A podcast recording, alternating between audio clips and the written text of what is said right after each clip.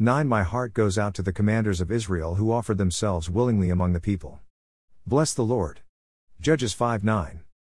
When the call to the tribes of Israel to help in the battle against the enemy, some of the tribes responded by sending soldiers, but others did not join. Deborah praised the commanders that responded and engaged in the battle. God gave them victory, and the spoils of war were part of their reward. Today there is a battle raging in the Ukraine, and the leader has called for help from his people but also from the other nations. Some of the nations have responded by sending supplies and weapons, but none have sent their soldiers to help in the battle. There are willing volunteers from other countries that have arrived to join in the battle against this huge army in Russia that is trying to gain possession of the land and its people just as God fought with Israel against the enemy, he is fighting with the people of the Ukraine to attack the enemy. Supernatural acts have occurred to frustrate and impede the forces of the Russian army.